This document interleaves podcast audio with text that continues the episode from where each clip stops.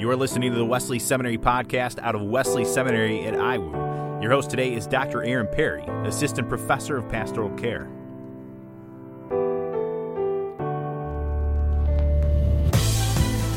Whether or not it's comforting, it's important to realize that what it means to grow in the Lord is not a recent question. I say whether or not it's comforting because people have been wrestling this que- with this question for many, many years.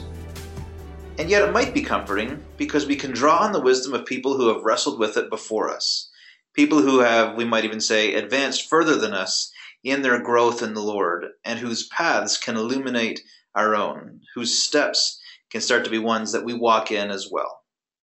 What does it mean to grow in the Lord is perhaps one of the best parts of Dr. Patrick Eby's recent publication, The Heart of Charles Wesley's Theology.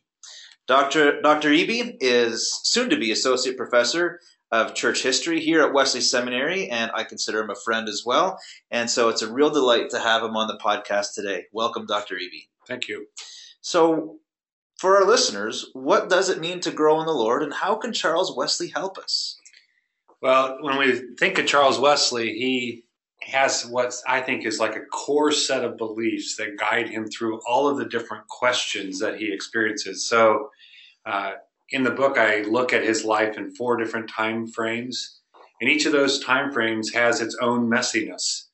But this core uh, set of values that he learned from Henry Scougal in a book called The Life of God and the Soul of Man are the same kind of questions that I see him bringing to his life uh, in each time period. And those those core values he learned with uh, from Henry Scougal are that the beginning of uh, our Christian walk is faith, this deep and utter dependence upon God that moves towards a living relationship with God. And it expresses itself in four basic uh, ideas. It's learning how to love God better. It's learning how to love our neighbor and the stranger better. It's learning to become more focused in our Christian walk so that everything revolves about our growth in God. And, and the word that uh, uses, the word that John Wesley uses, or Charles Wesley uses with that is purity.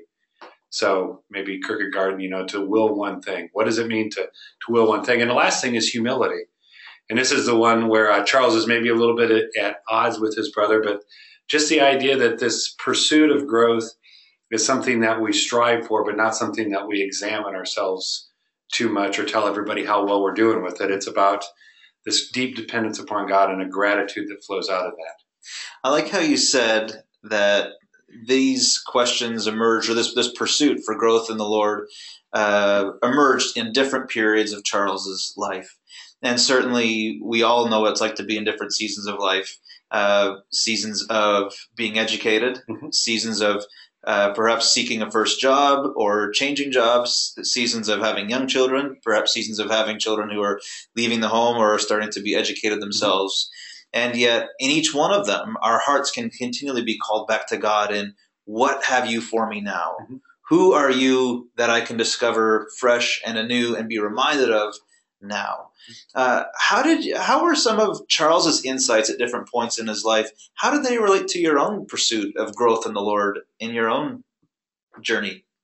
I think seeing Charles struggle with these, like, so the issues that he is struggling with are issues I think that are for me also this idea of humility, which means a kind of an, a vulnerability that I learned from Charles. This willingness to to look at himself and not think, oh, I'm I have to present myself as this model citizen so people will follow me. Instead, he kind of said, These are the struggles I'm having. These are the places where I, I need to grow. So, learning vulnerability with Charles would be one of the things.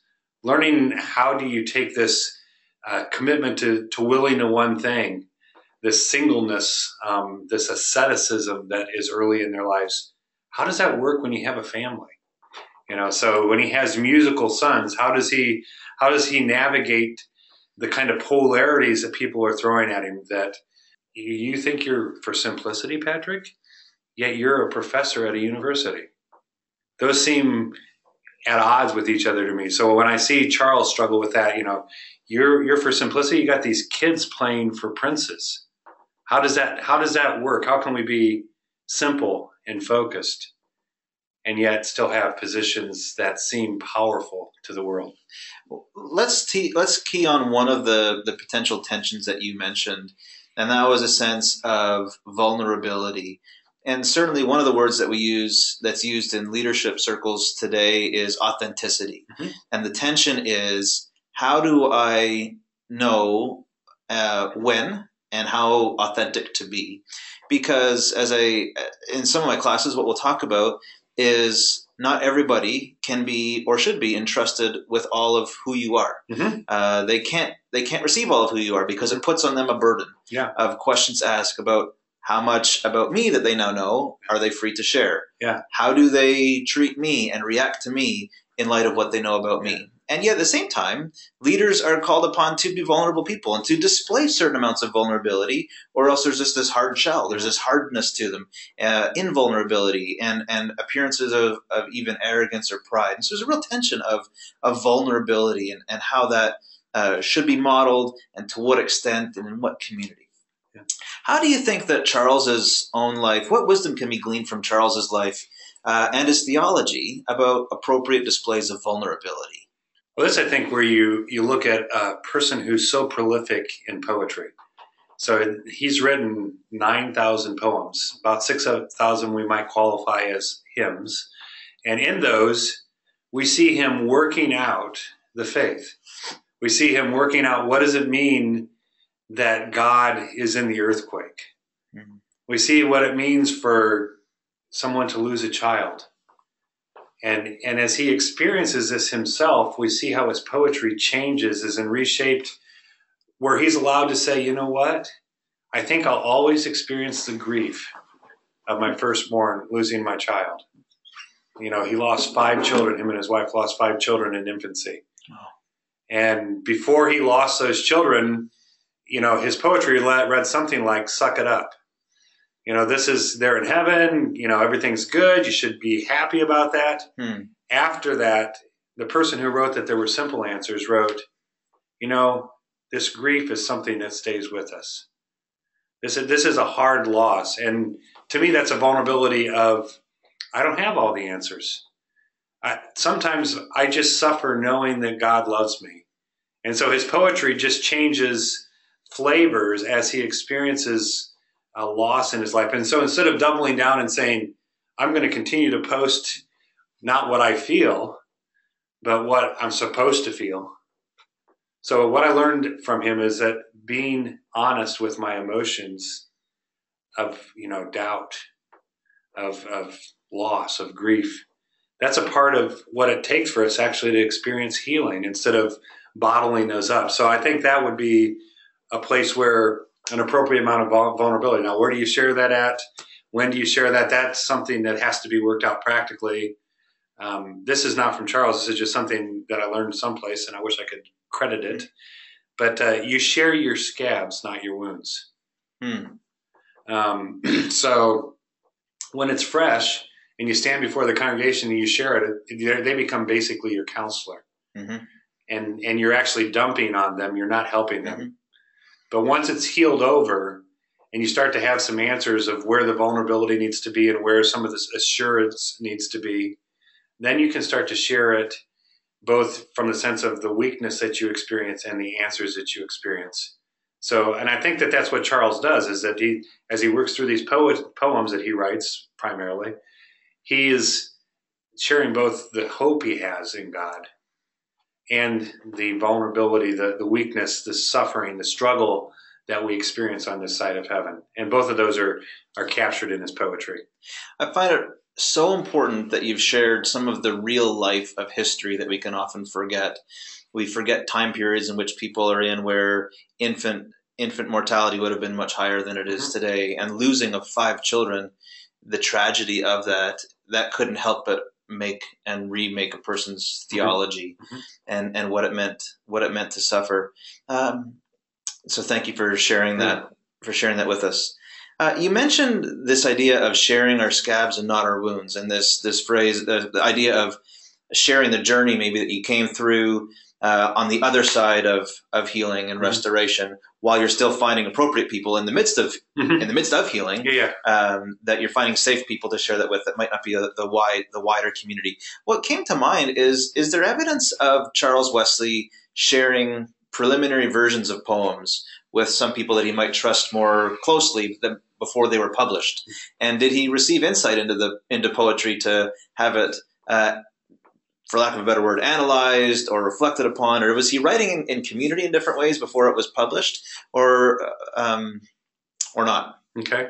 There are three volumes on my shelf of unpublished poetry of Charles Wesley, which we get not from published works, obviously, but from manuscripts that either they're sent to his wife, um, they're sent to somebody else, or they're just scribbled in a in a in a journal, or they're reworked, so that he's not necessarily publishing everything that he writes. I would say his number one reader um, critic would be his wife. I mean, Hmm. a lot of the things we find he's writing, you know, that he writes to his wife, he includes the poetry at times with her. So that would be a source of feedback for where he's at.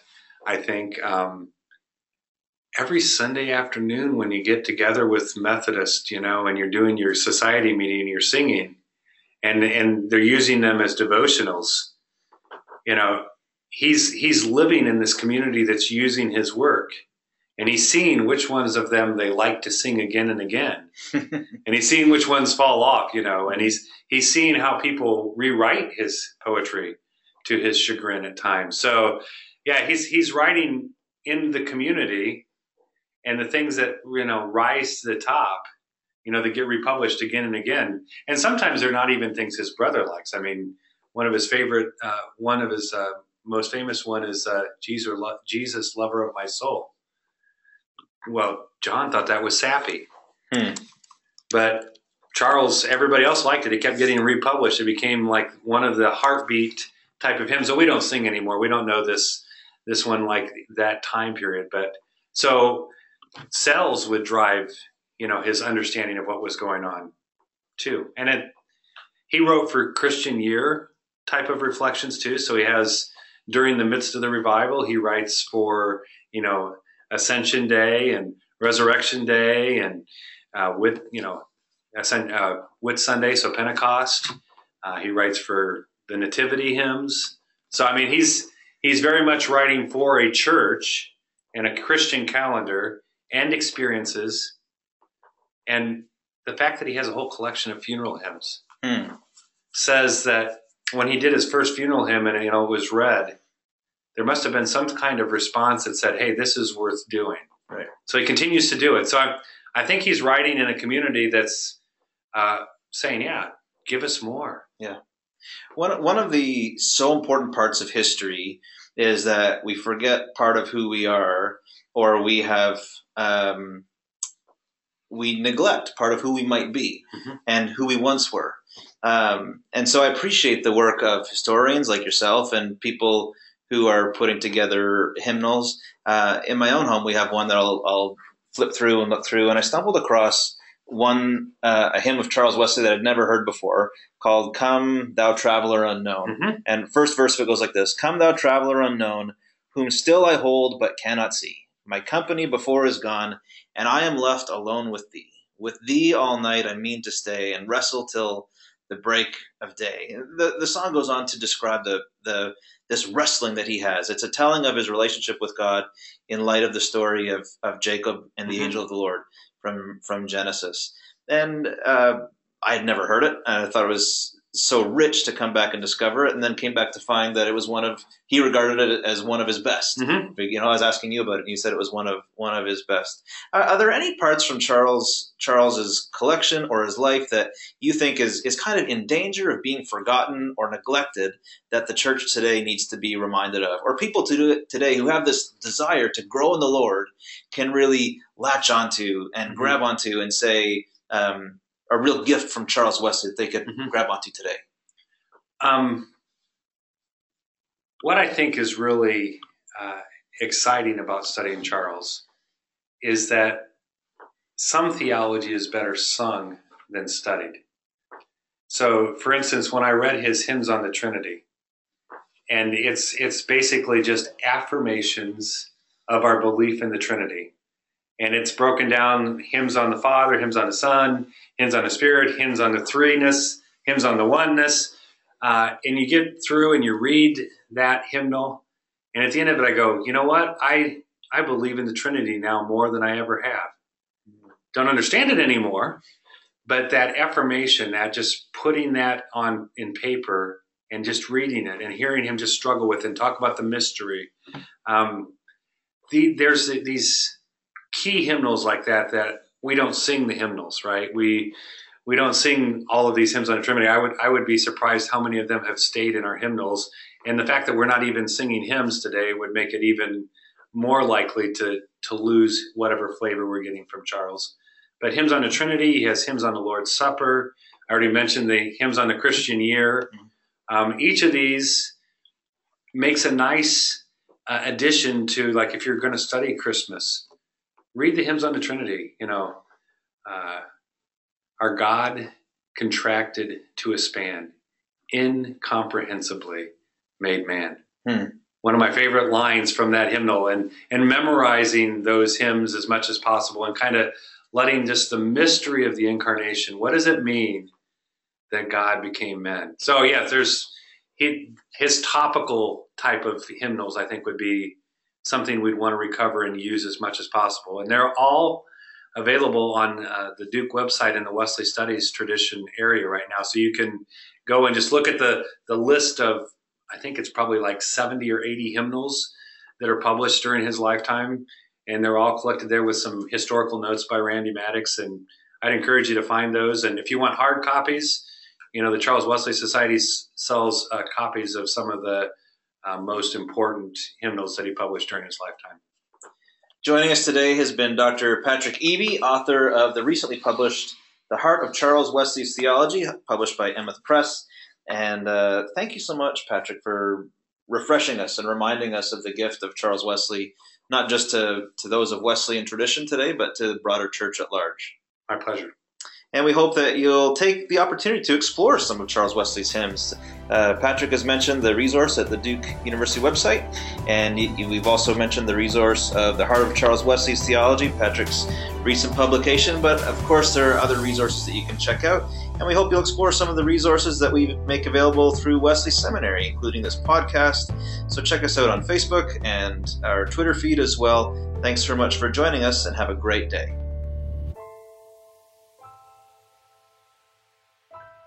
Find us on Facebook, Instagram, and Twitter under the name Wesley Seminary.